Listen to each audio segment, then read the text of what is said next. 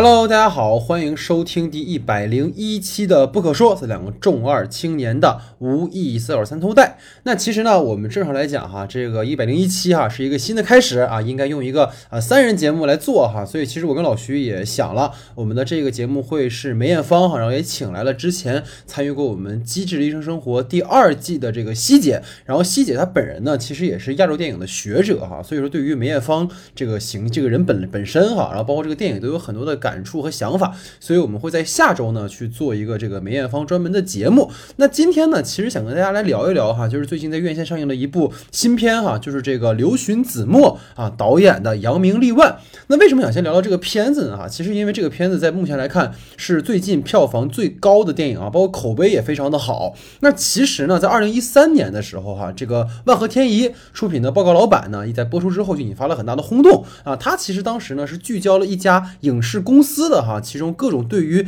经典影视作品的解构和调侃哈，给很多人留下了非常深刻的印象。然后这个系列呢，其实至今在豆瓣上都有破八的一个高口碑。那整个这个报告老板幕后的最大功臣呢，其实就是这个导演刘循子墨哈。那大家也知道，在这个二零一三到一四年的时候呢，其实恰是中国电影在类型概念的深入，然后包括这个营销手段的大跃进哈，包括行业整合的一个关键的年份。所以那个时候呢，这个主创团队算是抓准了这样一个时机哈，将我们这个影视工作者呢从幕后推到了台前，来展示他们那种鬼点子横飞啊、想象力爆棚啊、热情满分呢、为爱发电呢、每一天的这样的故事哈。那这个往昔经典的情怀分哈，加上对于市场和观众的敏锐观察，使得这个报告老板呢成为了这个往生一代哈心中不灭的经典之一。那遗憾的是呢，在这个因为二零一六年哈，报告老板第二季。就是在播出了特别篇上映之后，刘循子墨呢便没有再指导其他相关的作品。那五年后呢？哈，就是二零二一年哈，就是跟当年呢赶上了中国内地影视市场迅速升温的顺风车，他推出了《报告老板》。那在今天呢，这个密室啊剧本杀受到年轻人追捧的浪潮下呢，他推出了他的大银幕处女作哈，就是我们这个《扬名立万》。那相信呢，其实玩过实景密室哈，包括剧本杀的朋友，对这个《扬名立万》的故事呢，一定会很有亲切感啊！一栋被上锁的别墅啊，一桩疑点重重的惨案，一群各怀鬼胎的失忆电影人，那他们呢需要在此哈通过讨论和推理来解开一起谜案的真相。那从这个演员阵容到影片的故事哈，对于熟悉万和天宜和刘循子墨指导风格的观众们一定不会陌生。那张本煜、柯达哈这两位自报告老板时代就与子墨导演合作的小伙伴呢，在本片当中同样担任了重要角色，并参与了编剧工作。那当然了，除了几位万和天宜时期的小伙伴呢，这个本片的主演阵容呢也同样精彩。披荆斩棘的这个一剪梅、尹正啊，小姨妈邓家佳啊，吕秀才、于文泰，龙门。镖局的这个公叔杨浩宇，以及德云社老秦秦霄贤，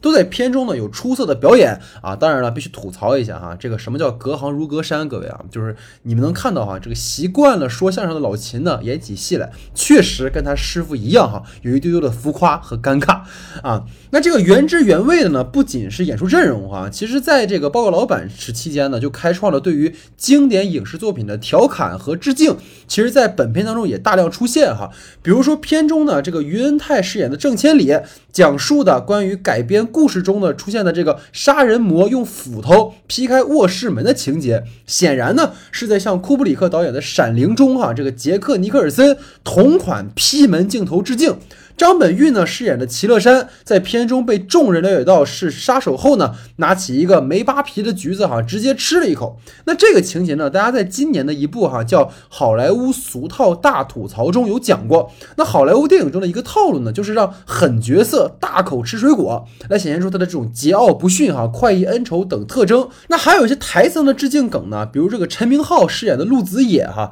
提到的：“我这么多年啊，不是为了证明我了不起，只是要告诉大家，我是。”去的东西一定要拿回来。那熟悉港片的朋友一定知道啊，这句话出自《英雄本色》中啊，发哥饰演的小马哥的经典台词。那另一个片中藏的港片彩蛋呢，是这个秦霄贤饰演的警察大海奉上的啊。在某一场戏呢，他提到：“对不起，我是警察啊。”这是《无间道》第一部结尾的天台上啊，这个华仔和伟仔。对峙时的经典台词。再比如说哈，其实，在除了这种情节上、台词上，还有一些对于角色身份上与电影史的一些对位关系啊。这个杨浩宇饰演的关敬年呢，曾是这个默片时期的大明星啊，但却因为台词不过关，而在有声片时代呢，这个演艺事业一路走下坡路。那诸如这样的例子呢，在这个上个世纪三四十年代的好莱坞，可谓是比比皆是。那比如说呢，这个被称为默片时代最受欢迎的好莱坞风流人物啊，这个约翰吉尔伯特，在有声片时代呢，因为无法适应新的表演方式，而遭遇了事业的滑铁卢。在这个斯坦李多南导演的最负盛名的《雨中曲》中呢，就专门吐槽这个吉尔伯特的情节哈。那中国大陆这边呢，被称为电影皇后的阮玲玉哈，在国语不佳的情况下，其实有声片来临之后，给她的事业压力也增添了不少。这个其实，在阮玲玉那个呃电影里面也有讲哈。那柯达饰演的那个陈晓达呢，一直吆喝着在好莱坞大有发展，要推广中国功夫。这其实呢，颇有李小龙的影子啊。那大家知道，这个早年间啊，李小龙到了美国也是备受歧视。那最后呢，是用功夫哈向世界证明了中国人不好惹。那其实呢，这其实也有意无意的展示了当年这个华人呢在好莱坞发展受阻、被歧视的状况。那早年间呢，这个美国电影中出现的华人角色，那不是流氓妓女啊，就是唐人街的这个黑社会和奸商。真的是到了李小龙时代，这个情况才得到了改善。那还有一个很明显的在吐槽这个烂片皇帝王晶的梗啊，出自郑千里之口说，自己虽然片子烂啊，但是能养活一帮伙计开工，并说自己曾经是做场记的。本以为呢会成为中国最好的场记，却成了最平庸的名导。那王晶的父亲王天林呢，他也是一位导演，早期呢也是从这个场记做起的，一路干到了导演。而且呢，这个王晶呢虽然被吐槽这个掐烂钱，没有艺术操守，但是在香港电影呢这个愈发不景气的当下，王晶的所谓烂片其实养活了非常多的香港电影从业者。很多事儿呢，其实。没法简单的做二元判断啊！这不仅体现在角色的身份对位，也表现在本片的主题立意上。这个尹正饰演的李家辉呢，在片中其实一心想要钻透关于齐乐山首任三老的真相。一番推理争论之后呢，了解到这个齐乐山其实是受了夜莺父亲的委托，本要照顾夜莺啊，却不料夜莺被三老侮辱，进而动了杀意。那齐乐山呢，声称夜莺被三老杀死，自己则将其分尸，但真相呢，却是夜莺被齐乐山救了出来啊，并送到了东南亚安全度日。那李家辉在影片结尾时呢，展映的时候啊，他看到了叶英啊，在越南啊，在一个东南亚城市啊，就说明这个夜莺已经被转移走了吧。他本来想追上去询问真相，却在二人近在咫尺之时放弃了，因为他想到啊，这个是齐乐山用命都要守住的一个秘密，所以就没有什么绝对的黑白，也没有非要了解的真相，或者说导演其实想告诉我们的就是所谓真相。本就是存在于我们每个人自己的主观臆测中的，就跟参与到这个剧本会中的诸位失忆的电影人，他们身上或许有卑劣的一面啊，或者有人性中丑恶的一面，但他们心底其实也藏有自己作为职业人的一种坚守。本片的监制韩寒呢，在这个点映场现场连线的时候啊，当时是。我去看这个点映场，他说这是一部带有子墨导演哈强烈自我表达的作品。这个片中的李家辉呢，其实很像是主创团队他们所寄托的一个理想主义的一个英雄的化身。但是我们知道，现实往往有太多不可抗力的因素在左右我们的判断和选择。这个架空的故事背景其实赋予了影片更大的创作自由空间，但是它影射的其实处处是我们的当下。尤其各位在影片后程出现的黑警这个角色。色他为了帮财阀守住秘密，而要灭了李家辉等人的口，这种情节，大家觉得真的只属于民国吗？哈，这不就是技术原因吗？那如果顺着这个思路想下去，可以发现。导演在片中其实有很多对于当下现实的指涉，甚至和最近热播的某档导演竞演类综艺都能勾连上，将导演、制片人、影评人、观众置于同一空间里。在这个片子里也是这样，导演、制片人都存在，影评人就是尹正饰演的这个观众，其实秦霄贤饰演就就是一个普通观众，看他们相互厮杀、唇枪舌战，其实能够发现哈，我觉得。子墨导演他和这个某竞演类节目哈，他们最大的区别在于什么？就是导演某种意义上还保留着纯粹的一种对于影像的热爱和敬畏，但某制作组呢，他对于涉及到影视圈舆论场的所有人，其实你能感受到他抱着满满的恶意，或者基于想要让节目更精彩，而使得比如观众和影评人这种二元对立，导演和制片人这种彼此博弈，就非要搞个你死我活。这当然好看，但是其实对于当下本来就已经。非常混乱的舆论场，其实无疑是雪上加霜。当然了，其实我们回到影片的本身哈，我并不是说这个片子在文本层面没有任何的问题。比如我们前面提到这个李家辉哈，在传统的侦探片当中，就包括如果大家玩剧本杀就知道，他其实就是个侦探角色嘛。但本片当中哈，就像我说的。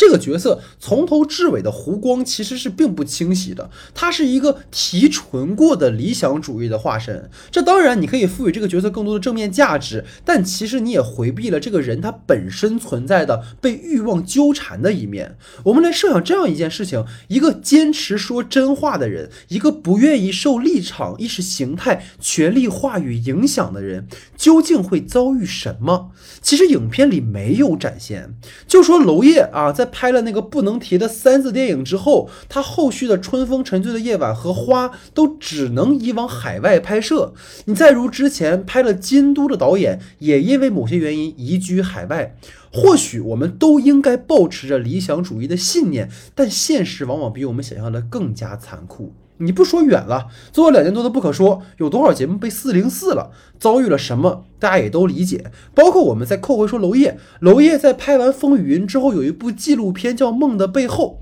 虽然我们看不到这部纪录片啊，但听说这部纪录片里讲述了娄烨拍摄这部电影，从他们制作到各种层面上的不容易。而这个不容易，在这个片子里面其实是没有展现的。他给你展现的其实是一个。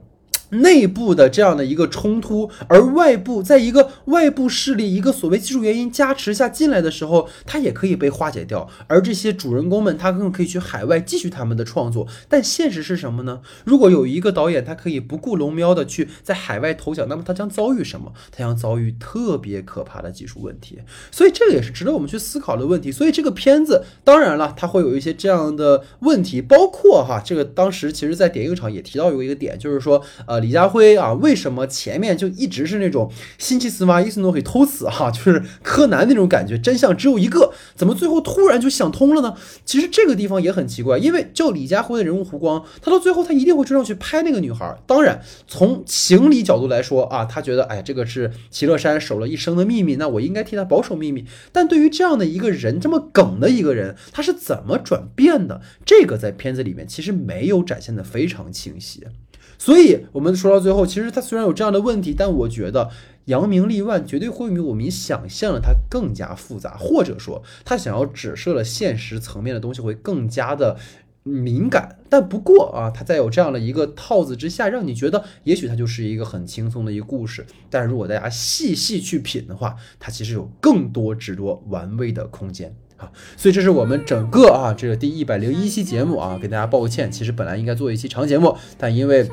呃，排期的原因哈，所以说我们就新的一百期以这样的一期节目为开场，但我们也会即将推出梅艳芳的长节目，希望大家能够届时关注。不过当然了，扬名立万其实也是一部啊关于啊电影的电影嘛，我们说它其实也是关于电影人的电影，所以以这样的一部电影开始我们的新的一个一百期的征程了，也是一个好事儿啊。也希望我们借这个电影的名字，希望不可说也能扬名立万，是不是？所以希望大家能够持续关注我们，就是我们。整个的第一百零一期节目，感谢大家的收听，感谢大家的时间，我们就下期节目见。